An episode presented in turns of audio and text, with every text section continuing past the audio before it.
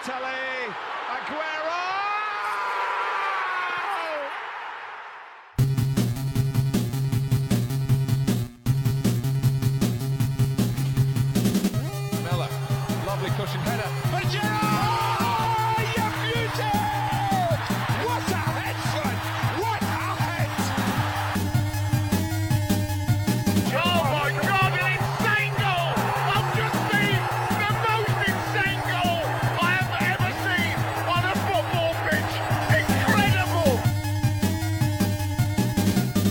大家好，这边是好久没有更新的 Free Kick，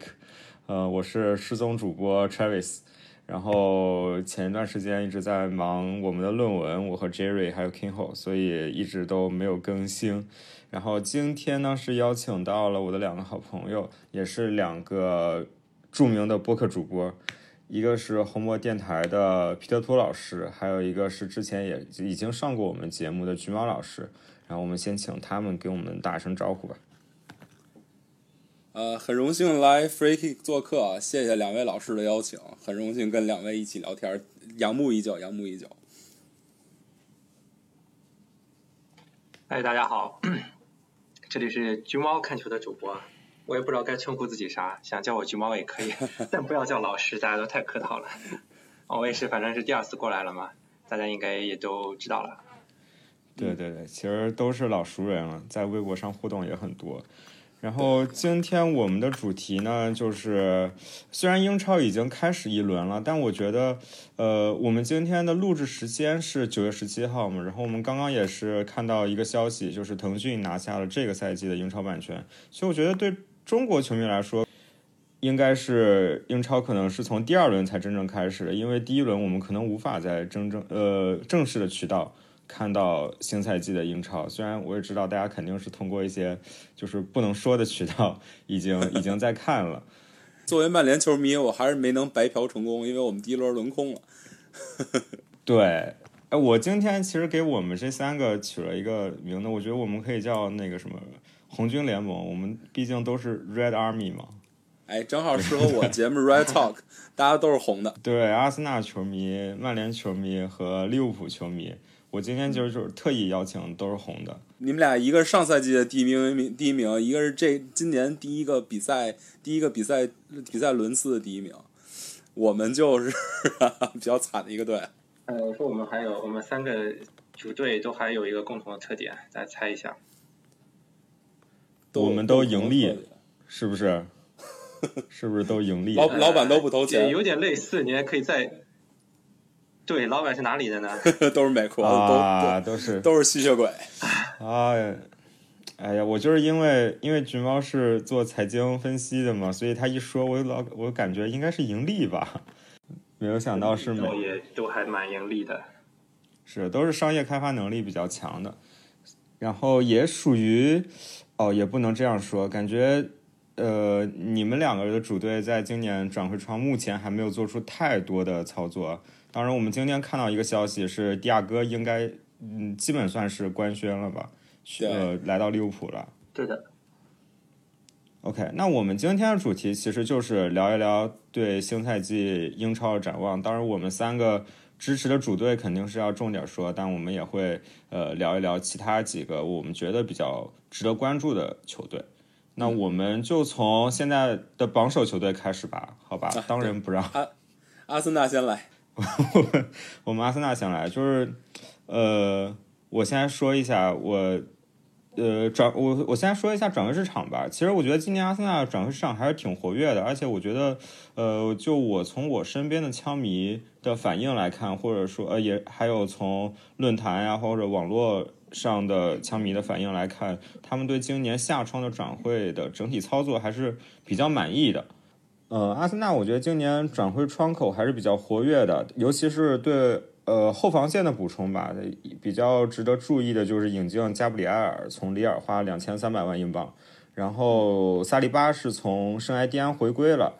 然后埃尔内尼埃尔内尼也是回归了，塞德里克和马里算是租借转正，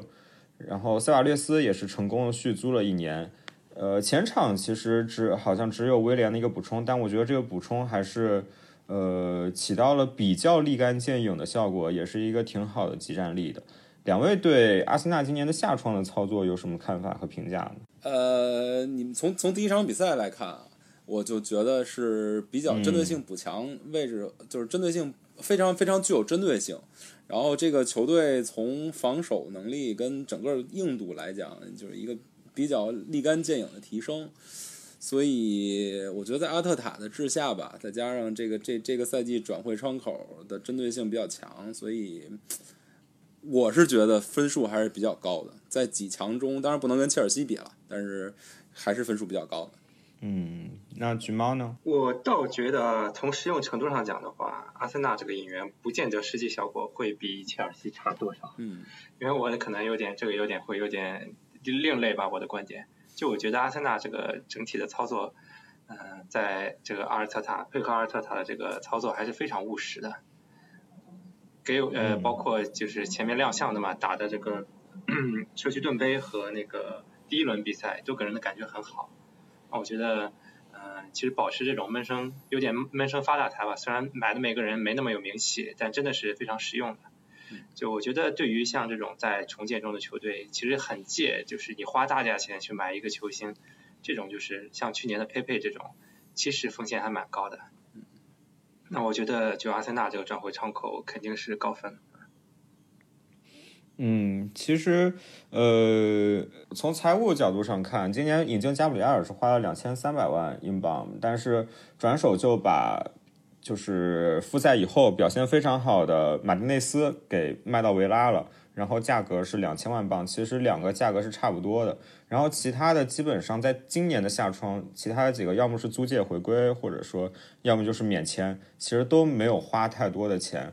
而且。应该是后防线还会继续进行清理的，像呃帕帕肯定是要走，但是帕帕应该是收不回多少成本，但是呃霍尔丁应该是可以收回一些资金的，然后再加上托雷拉应该也是大概率，呃因为阿尔特塔伤人以后他确实没有什么机会嘛，对于他这样一个年纪的球员来说，可能主力位置还是比较重要的，所以我觉得托雷拉也大概率会走，那它价格可能也在两千到三千万英镑。这样这样的一个价格，我觉得今年其实虽然动作很多很频繁，但是投入上其实并不高。那对，而且，嗯，这个也要就扯扯到我这边，扯到我我先从我这个扯到我这个专业吧，因为其实啊、我我很佩服一点就是。阿森纳他能够在英超这种环境下，他之前在疫情当中去成功实现了降薪，我在这是完全没有任何贬义的去评价这件事情，嗯，因为在五大联赛，所有其他四大联赛全都是因为这种经济困难情况下有就是没有一没有一家联赛不降薪的，所以呃英格兰这边的话是有一点很特殊的一个环境了，就不光不是英格兰了，就是英超，只有英超，就是能够整个 PFA 在 PFA 的带领下，整个球员。这一直没有松口这件事儿，那我觉得阿森纳能够实现这件事情，其实对球队长远发展是好处，就可能说对球员暂时牺牲一点收入了，呃，你包括你节省这些钱，其实也是可以运用到转会市场上补强球队实力的。那这件事儿，我觉得其实你站在一个实用角度上，不是一一个贬义的事情。但是阿森纳是集体降薪了吗？还是就不能提的那个球员不是一直咬着不愿意降吗？对，除了他之外，应该是都降薪了，是全年工资的大约百分之十几吧。这个 Travis 应该更了解一些。对，应该是降了，我记得百分之十到百分之十五吧，可能根据就是薪资的不同，降幅会不同，就是可能你薪资高的稍微降多一点，因为毕竟要保持基本的生活水平嘛。但是我觉得大大呃，就是总体上来说，基本上就是填了十号球员的坑吧。对，然后其实今年我觉得阿森纳的转会应该还没有结束，因为我觉得，呃，一个是其实阿森纳现在的财务状况是比较好的，就是不光是因为之前成功的降薪，另外一个是就是我们一直有存利息的这个这个良好的习惯，所以现在我觉得还是有点有点余粮的。然后加上成功的出掉了马丁内斯，马丁内斯这个确实算是一个意外之喜了，就是能以两千万英镑的一个价格。呃，而且算是一个双赢的局面吧。他能在维拉踢主力，然后阿森纳能回笼一笔不小的资金，这个其实是复赛之前大家都没有想到的。那我觉得这个资金其实呃大概率应该会用来引进一个中场的后腰，就是之前传了很久的托马斯或者奥奥亚尔嘛。呃，可是这笔钱不够引进这两个人的其中任何一个吧？我觉得。对，所以说我觉得应该是还在等托雷拉的这笔款吧，应该托雷拉或者霍尔丁，如果能把托雷拉和霍尔丁再卖出去，钱应该就够了。而且我觉得阿森纳今年应该也是会有净投入的，因为毕竟财务状况还是比较良好的，不至于说一定要呃卖出就是收支平衡，达到收支平衡的这样的局面。菊毛老师觉得呢？对，对，因为阿森纳的余粮确实挺多的，之前也提过，英超存款最多的就是曼联、阿森纳，都是超过一亿多，好像都上赛季末都超过一点五亿吧，这余粮是够的，而且阿森纳又采取了各种节节约成本的措施，所以我觉得现金流上来说的话，阿森纳情况肯定是还可以的，嗯啊、而且他这个投入，嗯，也不全部都是直接投入，很多都是通过卖球员之后再回收资金的，所以我觉得呃，应该啊、就像那个 Travis 说的，可能还会有进一步动作。呃，对，对于曼联球迷来讲，这个看到马丁内斯转会维拉，我们觉得还挺挺奇怪的，因为维拉一直在跟曼联在谈罗梅罗的转会，因为呃，就不知道怎么回事，谈着谈着突然没了，然后突然就是这个这个就看见马丁内斯成功转会维拉的消息了。反正对曼联球迷来讲，看到这个官宣，大家还是挺懵的。嗯，但是呃，可能是因为那个马丁内斯的工资低吧。有可能。对，我觉得马丁内斯在转会以后的工资应该跟罗梅罗现在工资差不了太多。就是如果罗梅罗成功转会维拉，他们俩工资可能差不了太多。但是很明显，马丁内斯不管是年龄上还是现在经济状态上，肯定是更有优势的那一个。没太看过马丁内斯踢球，但是其实其实罗梅罗的状态一直保持的不错。但是马丁内斯毕竟是上赛季的双冠王门将，啊，对对对，他确确实确实是一个大心脏。我觉得，呃，从我个人的角度来讲，我其实真的可能喜欢马丁内斯胜过于莱诺的，因为之前阿森纳的防空一直是一个问题嘛。但是马丁内斯去当上一门以后，他的上肢力量确实比莱诺要强壮很多，他很多球都可以。就是把球稳稳的拿住，而不是莱诺很多很多球都是会扑出底线或者说拖出横梁那种，但是马内斯他可能就对击球上更有把握一点，对高空球的这种制空权的把握也更高一点。所以其实我是，呃，再加上马伊内斯一些自己的人格魅力吧，这个相信大家从足总杯夺冠以后也看了很多的故事。对，所以其实我是更喜欢马丁内斯。时候那个特地要特地要要要录一段视频来跟阿森纳球迷告别，我觉得这个对于他个人，这个对于他个人魅力的展现还是挺有帮助的。对，这个确实太感人了。我觉得有这样一个球员在更衣室里头，是一个挺好的一个定海神针。不管是在呃比赛场上后防线，还是在更衣室里头，他都会是对球队是一个非常呃非常正向的促进作用吧。对，然后还有一个也是最近的一个小新闻吧，想跟两位讨论一下，就是阿尔特塔的职位的转变，就是阿尔特塔现在在阿森纳的职位从 head coach 变到了 manager。这个皮老师先说吧，因为毕竟你也是你魔之前也是英超为数不多的有 manager 的球队。呃，但是其实最近几年，曼联的 manager 一直在，其实在干 high coach 的工作。虽然头衔是 manager，因这个基本上是福格森时代延续下来的。呃，包括范加尔，包括穆里尼奥，包括索尔斯克亚，他们都是在转会上有建议权和有最终的拍板权，但是没有中间的这个这个太深入的、太深入引援谈判这个过程。所以来讲，其实曼联一直在说是沿用 manager 的这么一个职位，但是他们这几个教练都一直在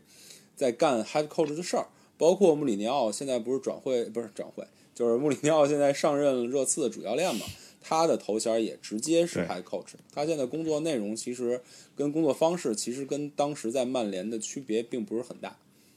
对，这个就是呃，我想说的就是，我之前也看菊毛老师也做过相相关的文章，就是写过相关的文章，也翻译翻译过一些，就是说利物浦它是有一个庞大的球探团队，或者或者说叫分析团队去支持克洛普的。然后现在的潮流其实也是，就是一线队的职能画的越来越细，然后各司其职，每一个职能都有专门的人来去做。那我觉得阿森纳这次把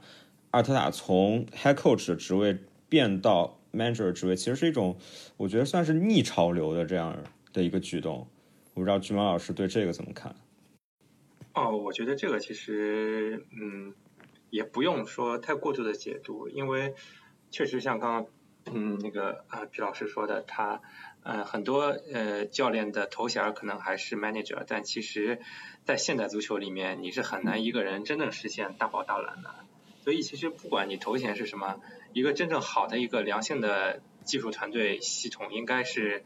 球探啊啊呃体育总监啊啊和教练团队是时刻保持这种密切沟通的。大家都在一个思路上去引进球员，去侦查球员。那其实，其实我觉得这个阿尔特塔可能只是说，让他权力可能比以前，因为之前毕竟是一个新手，可能说的确权力上会小一点。但是你提拔把名字提拔高一点之后，可能他权力是会提高一点。但我觉得实质上大家做的事情，呃，现在趋势上肯定都是在集体协作的嘛。嗯。对，其实最近阿森纳也是经历了一个高层这种算是组织架构的一次变动吧，就是大概呃大概总呃简单来说就是基本上回到了温格时期的那个差不多呃差不多的结构，但是我们可以看到，其实埃杜在转会上的我觉得话语权还是挺大的，从之前的马丁内斯引就呃马丁内利引进马丁内利开始，到后边我觉得马里。呃，加布里埃尔、威廉这几个巴西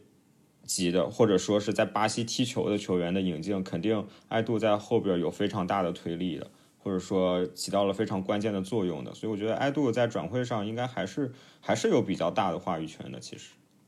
，OK，那我们阿森纳就聊到这儿呗。我觉得，哎，做个预测吧，做个预测吧。大家，我先来说吧。我对阿森纳今年，我去年。冬窗结束以后做过一个做做过一期关于阿森纳的预测，然后我当时觉得最好的结果就是能拿足总杯冠军进欧联，然后联赛可能排个第六第七。结果我觉得算是阿尔特塔完全达到了我这里的最好的标准吧。然后然后能再拿社区盾，我觉得其实算是意外之喜了。就是踢利物浦之前。虽然我虽然我上个赛季也说过，我我其实并不太好太看好，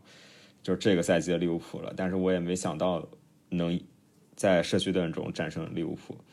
然后我对阿森纳今年的期望就是能争取进前四吧，至少得跟前四就是咬起来，就是能咬住前四。然后最好能再拿一个杯赛冠军，加上当然当然欧联最好了。如果欧联拿不到的话，联赛杯和足总杯我觉得也是可以接受的。对于这样一支正在更新换代的球队来说，然后欧联尽量能走到最远，可能走到四强或者以后。两位觉得阿森纳今年能到一个什么样的高度呢？我先说吧，我很简单，我就觉得阿森纳如果能保持呃没有重大伤病和持续比较长的伤病的话，呃，我觉得他应该能进前四。我我觉得现在目前阿森纳的这个状态和这个这个舰队状况很像去年的曼联，呃，就去年后半段的曼联，是往一个正确的路径上在发展，然后大家心气儿也比较高，所以如果他能保持这个阵容的稳定性，在管理上在更衣室里不崩，跟在在在那个伤病上不崩的话，我觉得可能是应该能拿到一个前四席位的。啊，我觉得其实我也想说，就是呃很有可能进前四，但是我想了一下，前四的名额实在太少了，可能就其他人也很有竞争力，所以我觉得保守一点的话，我觉得前就保证 Big 六的这个这个那个地位还是肯定很稳的。那么我觉得也许有可能会在争四上给大家带来一些惊喜。就呃季前的这个准备，整体看这个工作看起来，啊目前看来的话，可能会知道惊惊喜。OK，但其实我翻译一下，就是两位，包括我自己吧，就是还是觉得阿森纳其实在这个赛季还是不具备争冠的实力的，对吧？那应该是不具备的。哦，对，确实，我其实我我也是这么想的。确实，我觉得这个阿森纳现在阵容看起来就是比较完整，但是还是缺少一个 缺少一个超级球星。奥巴梅扬当然也是一个超级球星，但是，嗯，奥巴梅扬总让我感觉少了那么一点东西。就是我觉得还是需要有一个让阿森纳再脱胎换骨的一个。就是我的观点来讲很简单，就是足坛几大钉子户现在基本上都去的差不多了。你阿森纳还没有把自己 最大那个钉子户去掉，他也是英超顶薪之一了吧，前三名起码。这个我觉得以现在的经济状况跟国际局势下，不应该会有任何一个俱乐部背着一个上不了场踢球的一个英超顶薪球员，然后还具备夺冠实力的。或者这么说吧，什么时候这个顶薪球员换成了一个真正可以发挥顶薪作用的球员的话，对，也许这事儿可能能成。同意。确实，确实，这也是所有阿森纳球迷的愿望吧。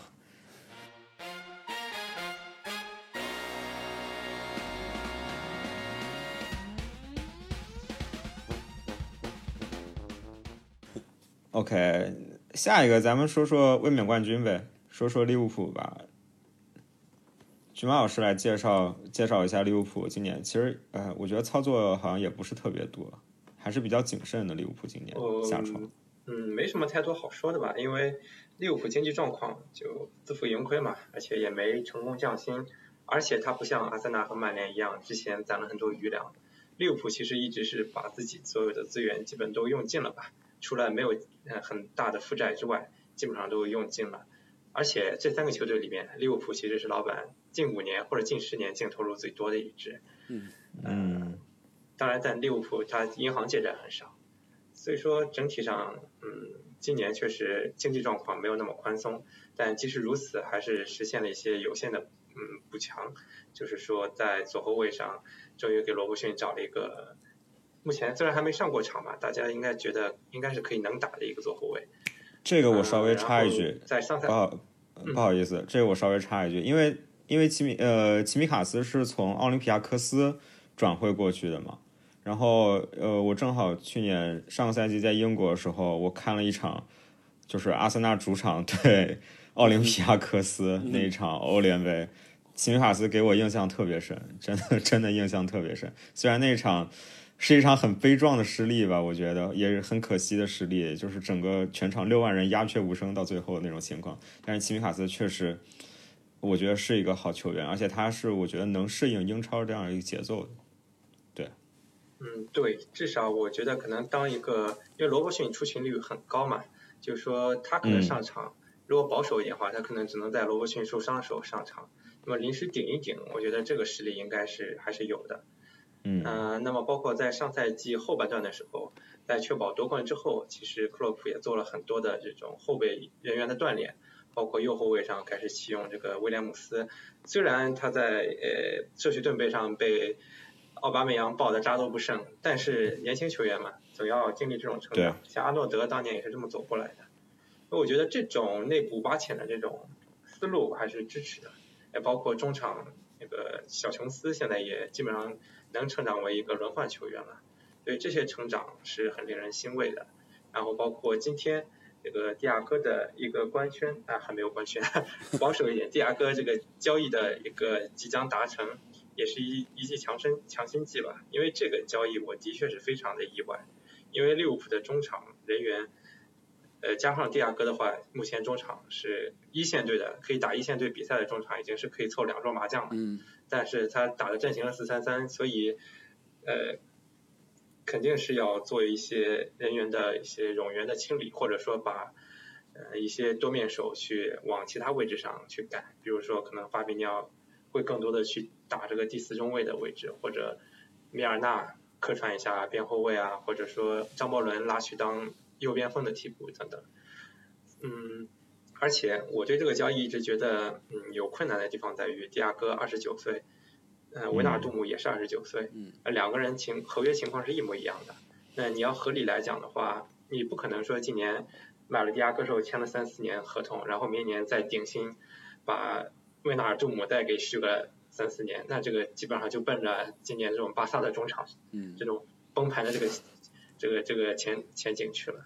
所以。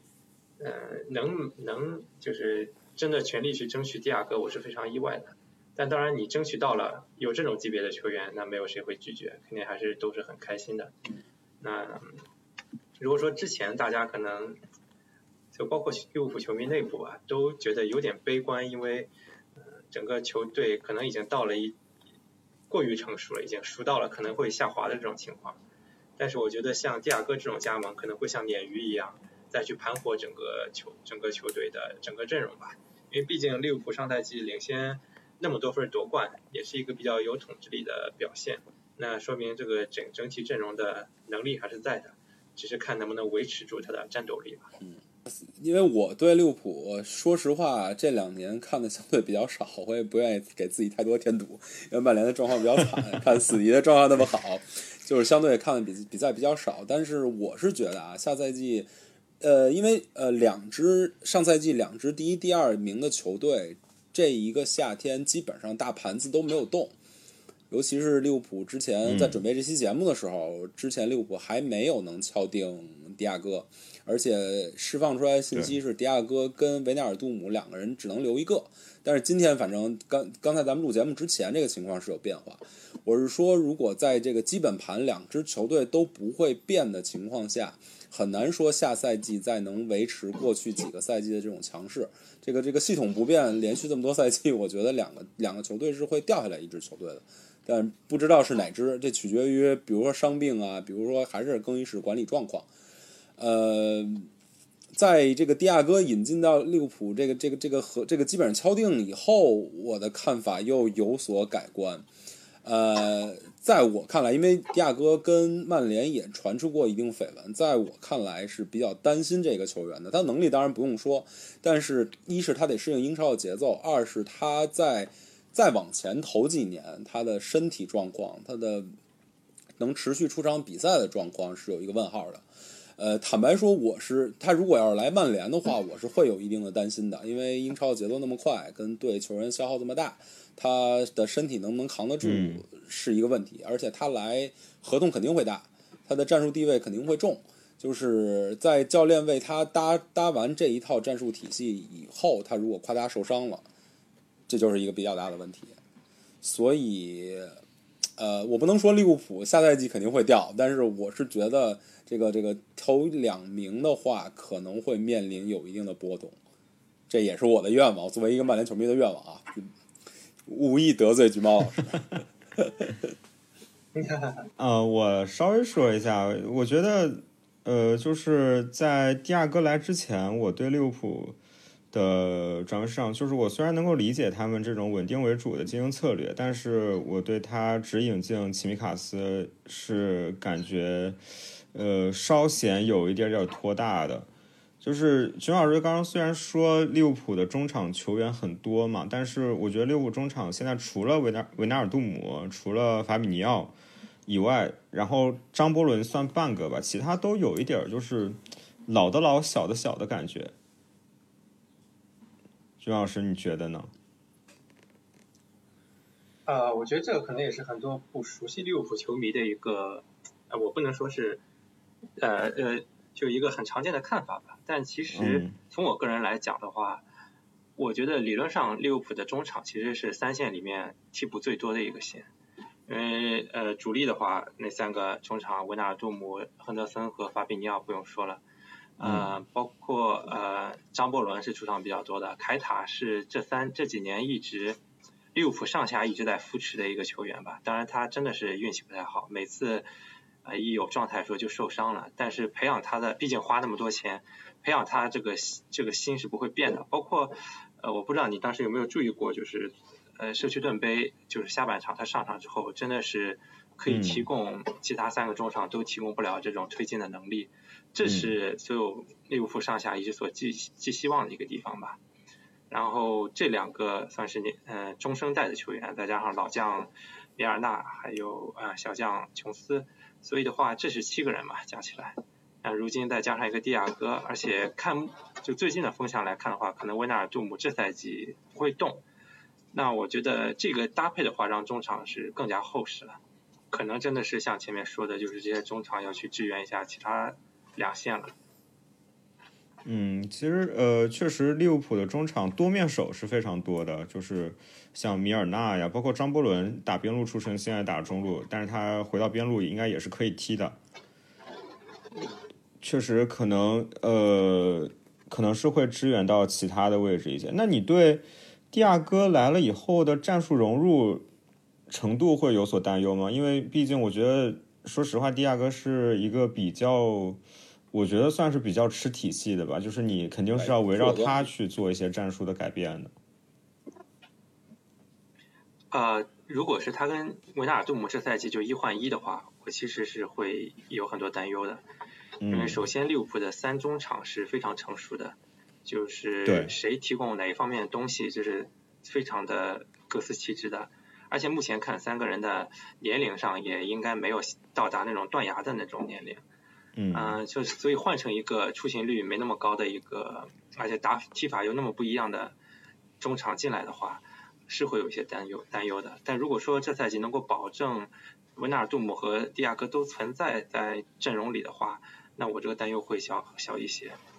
或者说，呃，如果维纳尔杜姆明年免费走人的话，蒂亚戈有一年的时间去真正的融入这个体系，然后也可以给一多一年时间给下面几几位球员去成长吧。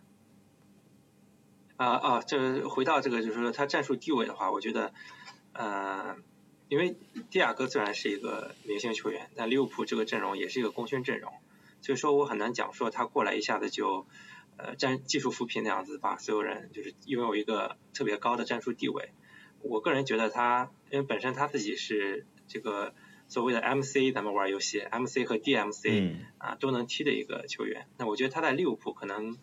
我现在看可能会更多的出任 MC 吧，因为做后腰这个位置上，可能我觉得他身高啊，包括这个体魄上可能还会差一点。但当然，他上场之后虽然能提供一些别人不具备的技术能力，但相应的他的这种，我不确认我不确信他的压迫程度，压迫和那个体格能不能和呃维纳尔杜姆去相相匹配，所以确实要看一下，到时候给他一个怎样的。一个位置，这是会很有趣的，但我觉得他这个球员的能力还是毋庸置疑吧，毕竟也是一个，也是去年踢球者报评定的一个世界级中场，能力还是没得说。不好意思，打断一下，我就我，我有一个问题，咱们刚才聊聊聊利物浦这一切的基准，呃，这个基础认知都是在利物浦这个夏天并没有很多的预算来买购买球员。但是作为曼联球迷啊，我有一事儿不明白：利物浦这赛上赛季拿了冠军，这个整个这个奖金跟分成都很多，它包括它的欧战的成绩也还可以，而且他又新签了耐克。呃，我是不太理解为什么大家都在认知认认知评呃呃，大家都认为利物浦这个夏天并没有很多钱可以花。哦，这个这简而言之就是首先。呃，联赛夺冠的联赛夺冠的经济收益是比欧冠差很远的，呃，因为啊，我不知道你了不了解，就每年英超分配其实一个相对比较平均，最多也就值两三百万，对，两三百万上下，嗯，嗯，但是你却要给球员发很多奖金，我敢，嗯，应该说，我觉得在球员合同里面拿联赛的奖金和拿欧冠的奖金应该不会像实际上收入上差别那么大，所以可能他在。实际的经济收益没那么高的情况下，却要付出一一个相当高的奖金，所以说说一句呃很现实的话说呢，可能说从经济账上算也不一定划得来，啊，去年也是十六强就被淘汰了，所以这笔经济账其实挺令人心疼的。再加上利物浦本来存款就少，而且在疫情期间想节省成本也被拒也被球迷给骂回去了，各方各方面吧，啊对。所以，嗯，利物浦现在不是，当然也没有说是真的穷到像前两天有一个拜仁的大威胁说说利物浦现在已经到金融，已经到经济危机，马上活不下去那种，也没到那种程度。只能说，因为分威本身就是一个很谨慎的一个投资机构，一个管理机构，所以他们的嗯经营策略就是，嗯还是比较还是把钱省着花，把每一分钱都花出效益来。啊，最重要的是利物浦确实这个阵容，你从年龄上讲。你给他做什么更新换代，而这是一个全胜的阵容，然后年龄上也全胜。哪怕你觉得下赛季某个球员虽然他年龄没到，但是他身体已经消耗差不多会断崖了，那你你这个时候去拿下谁，的都需要很大的魄力的。所以你站在一个管理层角度上讲，那整体上去不要做太大改变，应该是可以理解的。OK，我还有一个小问题，就是利物浦今年夏窗是放走了洛夫伦嘛？去洛夫伦去了泽尼特，嗯，但是我觉得就从、呃社区盾杯也好，也包括第一场打利兹联也好，我觉得利物浦的中卫这个位置上是不是感觉出了一点问题？呃，主要上，因为利物浦是一支很依赖这种全队压迫力、执行力的这种球队。其实利兹联这一场虽然是后防被打爆了，其实更多的成更多的一个原因在于全队的一个投入度的原因，包括、嗯呃几个球啊，全部都是在呃对方的后腰在没有受到很大压迫的情况下，就是传出了一个很好的长传。然后利物浦的呃后防线又变成一个倒马梯形，就是边后卫嗯没有很好的跟呃中卫前提呃造越位，因为上赛季开始利物浦就是打这种很靠上的越位线来节省体能，呃因为有 VAR，大家也会觉得这种越位会判得更加精确，所以很依赖这种全队的整个后防线的这种集中度，但在利兹联这场比赛其实是没有出现的。你要说人员的话，其实洛夫伦。呃，你很难说他呃健康的时候能够比戈麦斯或者马蒂普更好。当然，确实洛夫伦这个位置上，第四中卫位置，现在利物浦就剩仨了，仨中卫，然后两个中卫还是常经常的病号，这个位置其实是个很大的隐患。因为从我角度来讲的话，你补蒂亚戈，我可能会觉得，呃，锦上添花。更好的钱可能会需要花花。对，蒂亚戈算是锦锦上添花，但第四中卫这个是一个必需品。呃，那既然现在迪亚哥来了，那可以预见，可能第四中卫，除非呃能够出售一些球员，可能说是嗯呃以这种代打为主，所以也算一个小小的隐患吧。对，而且就是从这两场比赛上来看，我觉得，呃，虽然样本数量还不够大，但是范戴克好像确实没有去年就是他最巅峰的时候那那种，就是呃，感觉能防住所有人的那种状态了。包括像阿诺德，阿诺德也是出现了一些，我觉得精神力不太集中吧，整个整个整个人的状态也不太好。然后戈麦斯，我觉得很可惜的是，我之前。对他的期望一直很高，我觉得他是一个呃上限很高的一个后卫，然后又又又很全能，但我现在感觉他有就是成长速度没有达到预期，慢慢的有点趋于平庸了。呃，是有这个问题，但其实说实话，范戴克，我觉得，嗯，他个人的作用可能会比比被很多人有所高估。其实我看下来啊，我不敢说。嗯，前一个赛季和上个赛季比，范戴克有什么变化？但呃，但我就觉得上整个上个赛季，范戴克其实是都是保持在一种挺拖沓的状态。说实话，我个人觉得他踢得很大保健，哦、因为毕竟他是一个全勤的球员，还是有过大伤经验的人，他自己是很悠着的。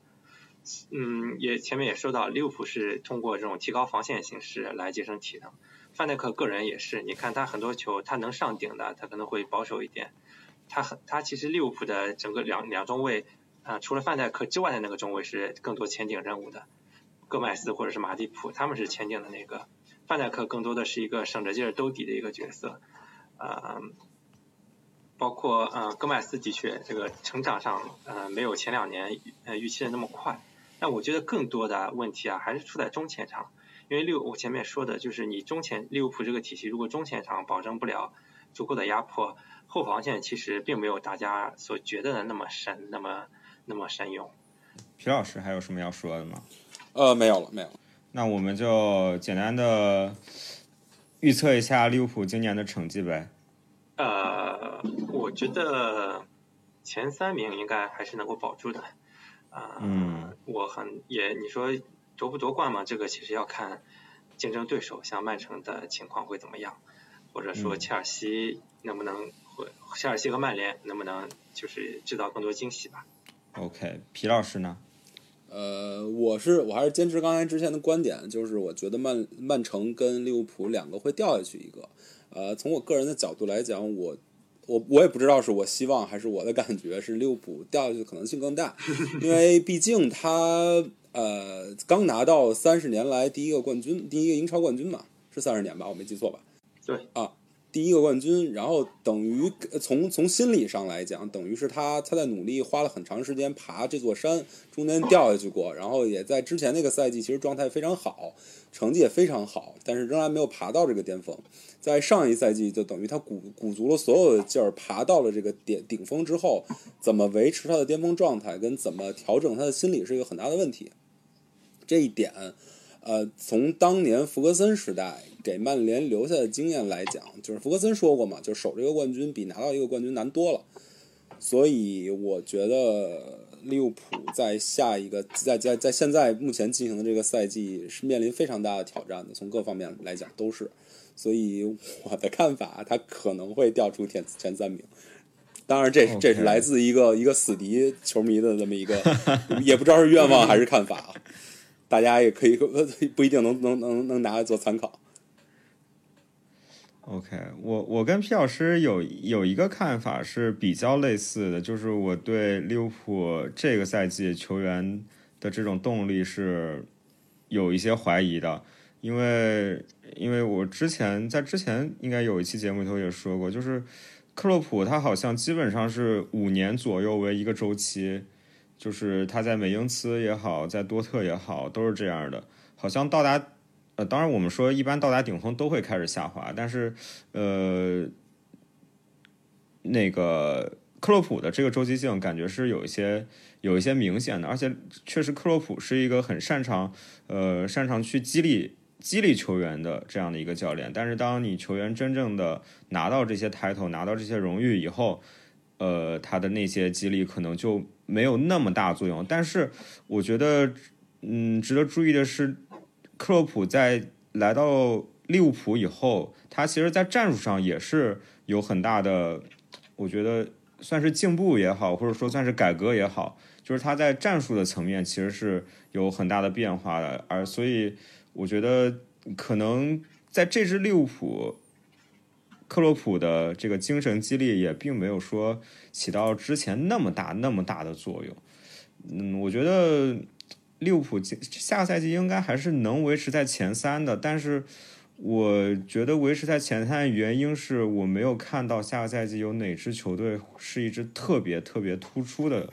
球队。就是我觉得下赛季应该会是一个比较混乱的局面，而不是会像这个赛季，这个赛季我们说其实是比较断层。断层的一个状态，利物浦就是一骑绝尘，到后面曼城，曼城后边其实空了很大一截，然后后边才是一大波军团。我觉得下个赛季其实，呃，可能前四就会是一个比较混战的状态，而不是说有哪支球队一骑绝尘。所以我觉得利物浦应该是能在前三，但是我 说实话，我也并不是特别看好利物浦能卫冕冠军。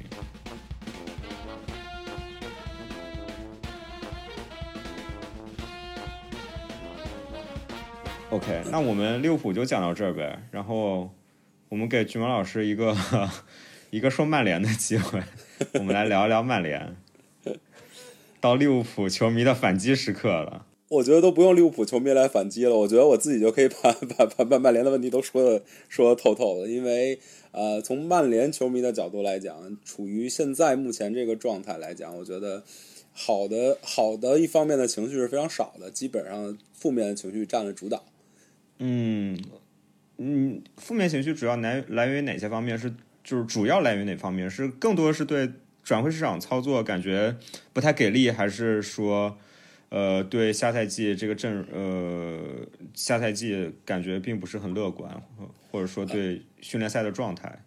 呃，其实说白了，这一个夏天的准备工作就是给未来即将到来这个赛季定了一个基调嘛。这个夏季的准备工作无外乎就是两个方面组成的，一个是转会，另外一个就是球员状态的调整。嗯现在从这两方面来讲，曼联都是大幅落后，别说全四对手了，整个大幅落后整个英超，我觉得是一个比较客观的说法。呃，你是觉得这个下窗的操作，或者说这个休赛期的休赛期的操作，曼联在整个英超算是呃可以说是垫底的，是吗？对，可以说是被大家甩的还比较远的。就是从观感上来讲吧，就是曼联跟其他的球队是有时差的。像比如说你们都在讨论目前这个赛季的怎么怎么样，对于曼联球迷来讲，这个这个赛季还是没有开始，他的第一场比赛是在两天之后的周末才开开始进行的。呃，这个更别说两周之前，我们已经看到阿森纳跟利物浦已经角逐出一项冠军了，而且上周末已经开了看了一轮比赛了。就是就甚至友谊赛，对，甚至今天晚上热刺都要去踢他那个欧联资格赛，所以就是我我我们的观感来讲是跟其他的英超球队的球迷是有断层的。这个球迷这种感觉，其实球员肯定也有这种感觉。毕竟曼联的所有球员基本上大部队到齐了，开始集中训练是从这礼拜一开才开始的。这个这个就跟你们这几个球队就差的真的非常远了，而且这个我所谓的大部分球员集中训练还不不包括现在目前被隔离中的格林伍德，嗯，所以这个不只是进马奎尔回归了吗？马奎尔回归了，马奎尔上礼拜的那个那个热身赛打过了，但是状态稀烂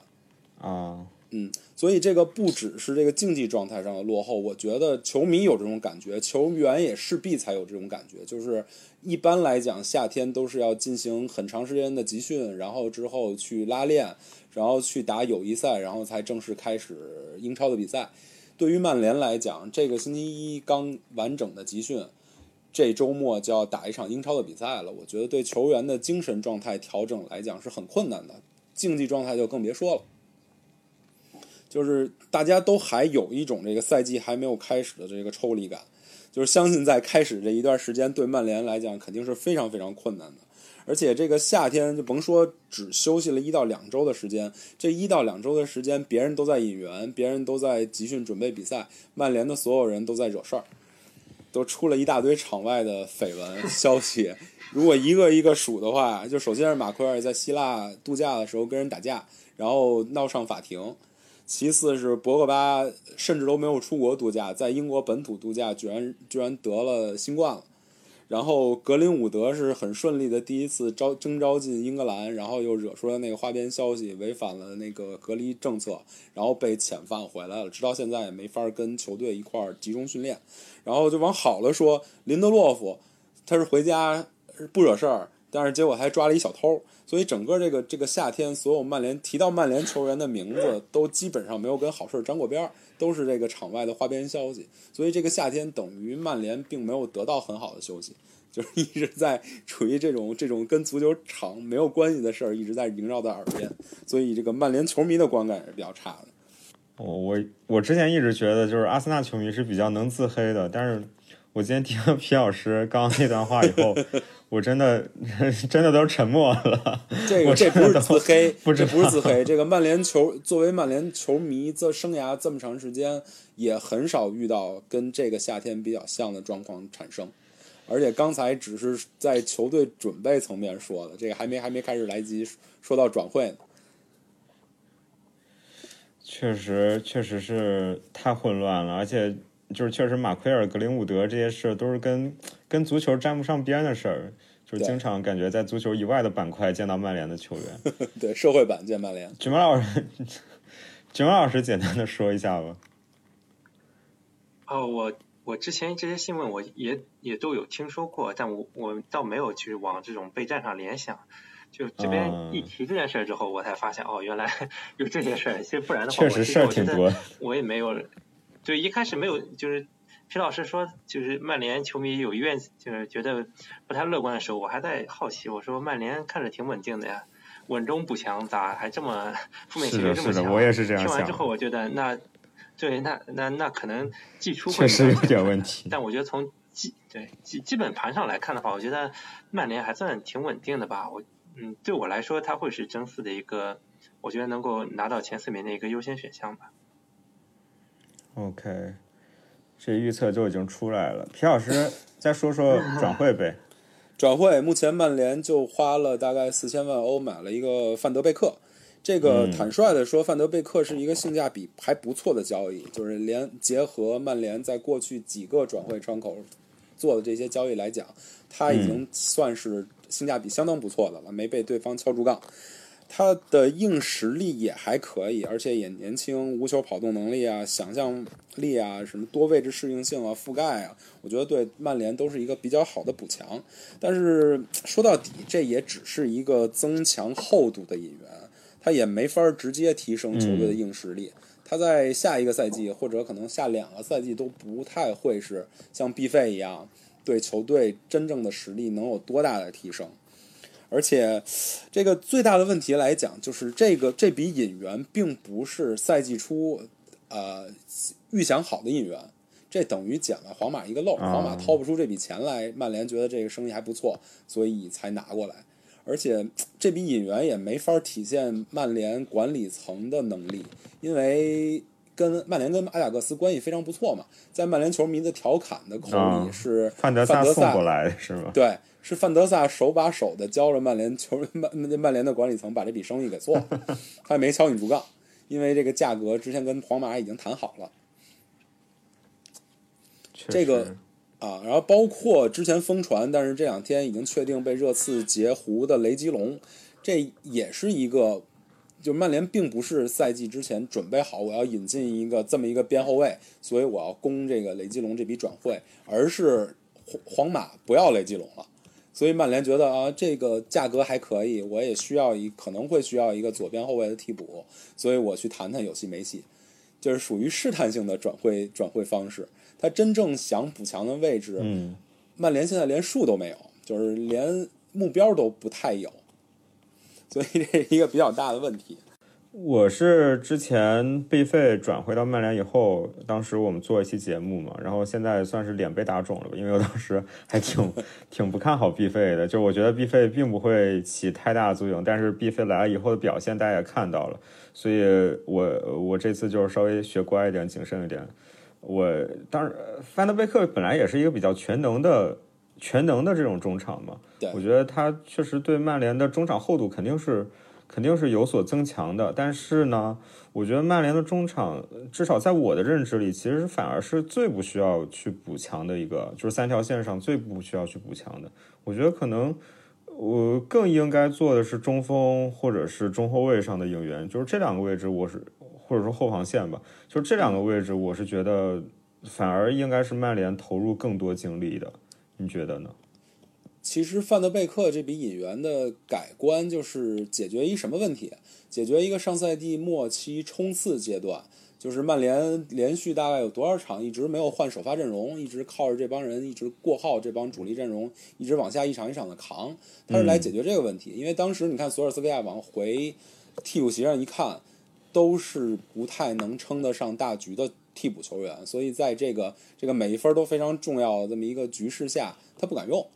就包括弗雷德之前虽然是练的还不错了，包括小麦就麦克托米奈也算是有一定提高了，但是他们并不是能够改变场上局势跟改变场上打法的这么这么一样的球员。我觉得范德贝克可能引进是来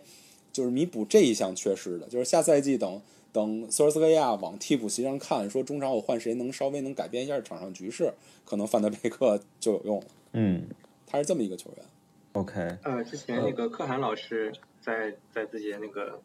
专栏里面有说过，就这笔交易是增强曼联的一个鲁棒性。当时我看到这个鲁棒性什么意思？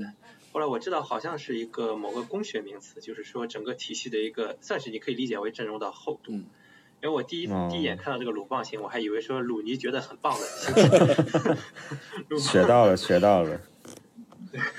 对，我也是，我一开始觉得这个词很搞笑，没想到。竟然是个专有名词，所以我觉得这个这笔交易的实际就是这样的。因为其实我之前对曼联的中场的感觉是，嗯，曼联其实需要的是一个嗯防守型，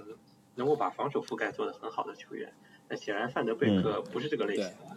但范德贝克有好处就是，像嗯，比如说博格巴，他的伤病属性大家也都知道，当他不在的时候，他可能就会成为和嗯组成三中场的一个比较稳定的，而且又嗯。实力上不会下滑太多的一个很好的选项，这对于从整个赛季上来看的话，对曼联还是很有帮助的。嗯，OK，我还有一个想聊的就是，其实曼联从转会窗开启，或者说甚至转会窗还没有开启，最大的绯闻对象就是桑乔嘛。对吧？嗯嗯，但是呃，现在我觉得可以说百分之九十九点九签不到了嘛，毕竟续约了，而且价格好像确实也没有谈拢。你觉得，就是皮老师，你觉得桑乔没有成功签下桑乔，对曼联新赛季的影响会有多大呢？呃，首先我不太同意你说百分之九十九点九，呃，已经失败了。我在我看来，这个桑乔目前转会到曼联，在这个夏天结束之前，这个桑乔引转会曼联的成功率还是超过百分之五十的。这个问题我一会儿会跟橘猫老师再再探讨，啊就曼联到底有多少预算。哦，呃，首先桑乔并没有跟呃多特蒙德是续约的，他那个所谓的说是我们续约到二零二二零二三年，他其实是激活了他的他那个他的合同里的某个条款，然后多特一直也没有特别嗯清楚的说出来。现在目前的对于曼联的选择来讲，就是多特定了一个一点二亿欧元的一个死价钱，你曼联要不提要不交钱提人，要不就就慢慢等着。从曼联的角度来讲，我觉得我的判断是他有这一点二亿拿在手里，但是他不想就用这一点二亿给满，给到多特把这笔交易完成。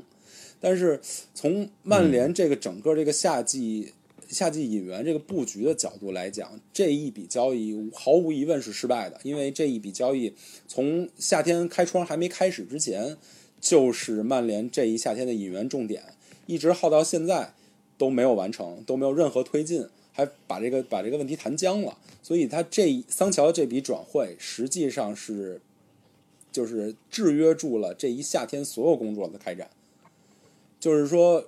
他手里即便有一点二亿的这这个这个经费，他他不敢用，因为他他可能需要把这一点二亿全都花在桑乔的身上，所以他没法对，比如说该引援的中后卫进行引援，没法对该补强的这个马蒂奇的这个后腰位置进行补强，所以他也没有，他现在也目前也没有很好的选择去买一个桑乔替补，所以目前就是僵到这儿局面，就是我往前进一步也进不了，往后退一步也不甘心。所以这个桑乔这个引援是整个制约了曼联这个夏天把这个工作搞到这么不可收拾的地步的这么一个怎么说呢？是是一个一个失策跟一个谈判的失败，也是这个曼联整个这个管理层在做交易上一贯的这个水准的一个体现。OK，刚刚皮老师也是 Q 到举毛老师嘛？那举毛老师，你从就是就你对曼联的财务状况的分析，来聊一聊曼联到底有没有这笔就是一点二亿欧元攥在手上？嗯，其实我在之前我自己的节目有一期是做曼联上赛去上个财年三季报的节目里面就是提到过，嗯。说在疫情情况下，呃，曼联应该是不会掏那那么一大笔钱去买桑桑乔的，因为大家毕竟都是自负盈亏的俱乐部，而且曼联除了自负盈亏之外，还有一个分红的需求，就哪怕是在疫情当中发展最厉害的时候，也没忘了让曼联分红，所以曼联呃有没有这个现金数额在哪里，我觉得可能是有的，但是他能不能用是另一码事。而且你说你说曼联就是不顾一切了就要买这个桑乔的话，那可能他是掏得出这笔钱，但我觉得从整个舰队逻辑上来讲，他没必要这么做。你说对，就是说，呃我我觉得我还是觉得桑乔这笔交易是曼联的一个怎么说呢？一个是第一要务。就像去年跟前去年吧，就拿去年说，曼联是要买，就很早就放出消息，我要买马奎尔，然后一直跟莱斯特一直拖自觉，一直磨着点价格，到最后马上就要关窗，还有四五天的时间了，看哦不行了，得了，你要多少钱我就给你多少钱，把马奎尔提走完了。我是觉得曼联还在重复着上赛季在马奎尔身上发生的故事。所以你觉得桑乔还是很有可能在最后时刻转会曼联的？我觉得是很很有可能的，但是作为球迷来讲，我肯定是不太希望这种事儿以这种方式来发生。OK，菊马老师有什么？我个人觉得，我觉得其实曼联没必要在桑乔身上这么呃不顾一切吧。嗯，同意，我个人的观点，我也同意。就因为嗯嗯，可以想可以看到曼联这种球队其实跟利物浦有相像的地方。当他去大价钱进行外延式这种嗯怎么说呢，非内生增长就非内部挖潜情况的时候，你他往往其实他引引进球员，整个舰队效果是不好的。没错，嗯，你看这两年嗯索夏来了之后，他是一个很注重提拔年轻人的一个舰队思路，这也我觉得也是对曼联来说很适合的一个思路。所以在这种情况下，我会不太希望在上升期的曼联去做一些这种这种很抓人眼球的这种大牌的引进，这不一定对球队是好的。而且像格林伍德在上个赛季真的体现出了非常非常嗯超人预期的这种表现。如果能给他一个赛季的打主力的机会打下来的话，也许你都不需要下个赛季你都不需要再买桑乔了。嗯，但是其实格林伍德的类型对于曼联对右路右边锋这个位置的要求，其实还是有一定差距。在上赛季后半段，就格林伍德状态比较好的那一半段，也有所体现。就曼联的进攻还是在右边缺了半扇儿。对格林伍德是一个很好的终结选手，但是他并不是一个很好的持球攻击选手。对，嗯，但是其实曼曼联之所以就是那么想要桑乔，就是因为他其实缺少一个右路的突击手嘛。对就是能在右路用盘带去撕开对手防线的。格林伍德确实左右脚都非常均衡，而且打门就射门能力也非常的好。但是他确实感觉还是没有桑乔的这种，我觉得算是爆点能力吧。这种但是从曼联球迷角度来讲，我我我我现在知道很多曼联球迷，甚至尤其是在中国的曼联球迷，有大概小一半人都不太希望桑乔来。一是桑乔，就是你看像哈弗茨去切尔西能把价格谈得很低，能推进的这么快，很大程度上是取决于球球这个球员的决心，就是我想走，我想去切尔西，跟跟跟俱乐部摊牌。啊，但是桑乔态度一点儿一直是比较暧昧的。我当然我能理解，因为他跟多特的感情比较深。但是这么大的一笔交易，其实是需要这个球员从某种程度上的推动的。但是从曼联的角度来讲，没有看到他这种推动。其次，跟刚才橘猫老师说的差不多，就是曼联目前舰队已经大概有一个型了，他只是缺一个这种类型的球员放在右路而已。你桑乔是值一点二个二个亿的，但是你能不能花大概五千万、六千万买一个差不多的可以替代的选手？我觉得是在市场上难找这个选手，并不是非常难。为什么要就是一一一昧的去攻这个桑乔？我也不太想得明白。其实皮老师你刚刚说的刚好，呃，跟我有一个想法有点儿有点儿重合的地方，就是。呃其实我之前想过，会不会说最后桑乔这笔转会交易扯皮扯到最后也没有谈下来？因为我觉得，就我个人觉得桑乔留多特的概率是挺大的，因为毕竟在今年这种特殊的情况下嘛，就是我觉得就算我们普通人可能也会趋向于一个更平稳的环境，就或者说是自己更熟悉的环境，而不是这种有巨大的变动。然后，呃，另外一个确实这个资金比较高，对，然后我觉得对曼对曼联来说，这样的话就很被动，因为你毕竟有这么一大笔预算放在手里。对如果你最后谈失败了，我现在我再转向去找我的 B plan、C plan 还来得及来不及。尤其是以曼联目前的谈谈判能力这么差，他能不能谈得下来，或者即便谈下来，他溢价会不会很多，都是问题。是的，我想说的就是这个，就是你到最后桑乔没有谈下来，但是你手上又握着一大笔预算，你再去进行就是类似于恐慌性购买的这种行为，你可能就被敲竹杠了。就是可能本来三千万，你开你转会开始刚开始时候三千万就能买到球员，最后你可能花个五六千万才买过来。对，这个其实我觉得是更可怕的一件事情。但是从曼联的先例来讲，他是经常在在最近几年是经常干这种事儿的。是的，即便最后是这种局面，我也不意外。但是我相信曼联可能还起码会有一到两笔引援，就这这笔这引援的质量高或者低，嗯这不好预测。但是我相信曼联还会再引进一到两名选手。就是把 KPI 完成了呗。对对对，OK，那，哎，虽然虽然皮老师把这个氛围带的有点沉重，但你还是预测一下你模你模下赛季的这个排名呗。但我我觉得你刚刚说了这么多，但我觉得你对下赛季应该总体上还是比较乐观的。我估我感觉排名，呃，其实是对索尔斯克亚上赛季的工作是比较有信心的，也比较肯定的，因为毕竟是从再往前一个赛季一片废墟的状态，然后通过。引援，通过慢慢的调整，通过内部挖潜，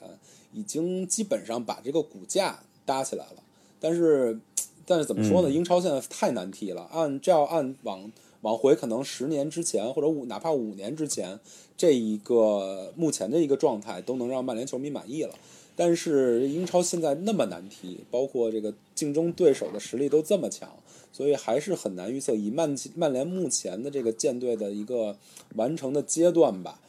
呃，是处于一个不太容易再往上，但是很容易就往下出溜的这么一个阶段。所以，如果目前这个这个这个夏天的这个状况做成现在这样，如果在十月份这个窗口关门之前，并没有能完成很好的引援的话，我觉得下赛季的前四对曼联对索尔斯克亚来讲是一比较大的挑战。呃，我其实对曼联没有太多负面情负面的情绪了。其实，呃，因为索尔斯克亚的这个曼联还是挺符合我对足球的一个审美的，嗯就是一个很注重内生增长的内生增长的这种思路。所以我觉得还是不要低估了曼联这些年轻人的潜力吧。因为上嗯上上那个一个赛季之前，你也不敢预测到格林伍德这种球员的冒头。格林姆德的状态，他对于嗯曼联球迷来讲，并没有其他球迷那么感觉眼前一亮，因为他在这过去两三年的成长，都是一个比较就坐着火箭直线往上窜的一个状况。他我们可能会没有预料到他能进到十好几个球，但是他替补上场能够实现他的战术作用，这个是大家都能预测得到的。嗯嗯，但是就是曼联目前阵里没有再像伤病，没有再像格林伍德这么好、这么顶尖潜力的选手，再往下可能就是稍差一档的，比如说汉尼拔呀、什么之类的。对那我觉得可能对曼联来说也是一个很重要的呃课题是控制伤病吧。嗯，因为像博格巴这种老伤号，呃呃，能够有效控制伤病，保证这个主力能够尽可能长时间的在在踢的话，我觉得第四名上下，第四名嗯、呃、还是可以能保住的，我个人感觉。我对曼联的这个预期，我觉得跟阿森纳差不多，但是我觉得，呃，曼联比阿森纳好的一点就是，我感觉他各条线上的这个领军人物基本上已经浮现出来了，就是每条线上的主心骨基本上都是算是有了，这点我觉得其实是比阿森纳要好的，呃，但是，呃。我觉得就是总体来说也是争四吧。我觉得在争四的这个边缘，可能就是第四、第五、第六好一点的话，能冲到第三。然后应该也是我觉得在杯赛中可能可以希望更多，因为毕竟阵容也是相对来说比较年轻的，这种呃这种打杯赛能力应该还是就是呃杯赛这种一场制的，对曼联来说还是。哎，怎么说？就是就是年轻人起伏会很大嘛，在单场迸发对对对，在在单场决赛中能量的可能性还是比较大。对，嗯，对对对，我对他们杯赛，而且之前也有过欧联夺冠的经验嘛，我觉得他们杯赛中应该还是能走。其实曼联上赛季在各项杯赛中走的都还挺远的，呃，对吧？如果我没有记错的话，应该基本都进了半决赛。基本上都是第三，啊嗯、对，都对，都是进了四强以后了。对，所以我对曼联下赛季，我觉得杯赛上的表现是其实是值得期待的。嗯，那你的意思就是我那曼联下赛季能拿欧冠冠军，然后 开个玩笑，开个玩笑。欧冠冠军，我觉得我觉得也不是不可以想，就是不不不，差差 真的，我觉得下赛季差的非常远。呃，如果如果能就是在之前的比赛中避开拜仁，然后在最后决赛中。爆一个种，可能就可以，因为我觉得现在拜仁在我眼里算是就是欧洲断层 C 位吧。呃，就跟马刺，就是我觉得就现在没有跟拜仁就跟马刺似的，你其他的强队都不行的时候，就只有我最最好。对对对对对，还是可以期待一手。OK，我觉得刚刚聊。聊曼联被皮老师搞的，就是其实有点沉重，真的。曼曼联现在，曼联球迷现在心情都差不多跟我这样，是吗？我现在都被你搞得有点 depressed。我本来没觉得曼联怎么样，我本来我跟那个熊老师差不多，我觉得曼联就还挺正常的，但是就是你刚刚那一顿分析，我觉得连我一个阿森纳球迷都开始呃感觉稍微有点隐隐担忧了。对对对对，我们我们从英超第一轮来讲，从英超第一轮来讲，这个热身准备做到比较好的球队的胜率非常高。呃，曼联是做的比较晚的，而且曼联第一轮对手应该是水晶宫，就是第一轮轮空嘛，在实际的第一轮对手应该是水晶宫。水晶宫在上一场比赛表现出来的状态还是不错的，所以我对曼联的第一场比赛非常担心。可以可以，这个已经能很明显的感觉到曼联球迷对新赛季开端吧，我觉得开端吧，我觉得就是从。皮老师的话中，就是主要是对开头比较担忧，但是对其实整体的发展应该还是，呃，有一定信心的。呃，对曼联的，其实只要别一开始因为战绩不好，在信心上有太多的打击，然后拉了稀，我觉得后面还会能保持到一定的水准。OK，OK，那我们曼联就先聊到这儿。